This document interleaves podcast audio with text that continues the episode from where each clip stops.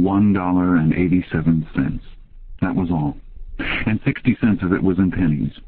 Pennies saved one and two at a time by bulldozing the grocer and the vegetable man and the butcher until one's cheeks burned with the silent imputation of parsimony that such close dealing implied. Three times Della counted it, one dollar and eighty-seven cents, and the next day would be Christmas. There was clearly nothing to do but flop down on the shabby little couch and howl. So Della did it, which instigates the moral reflection that life is made up of sobs,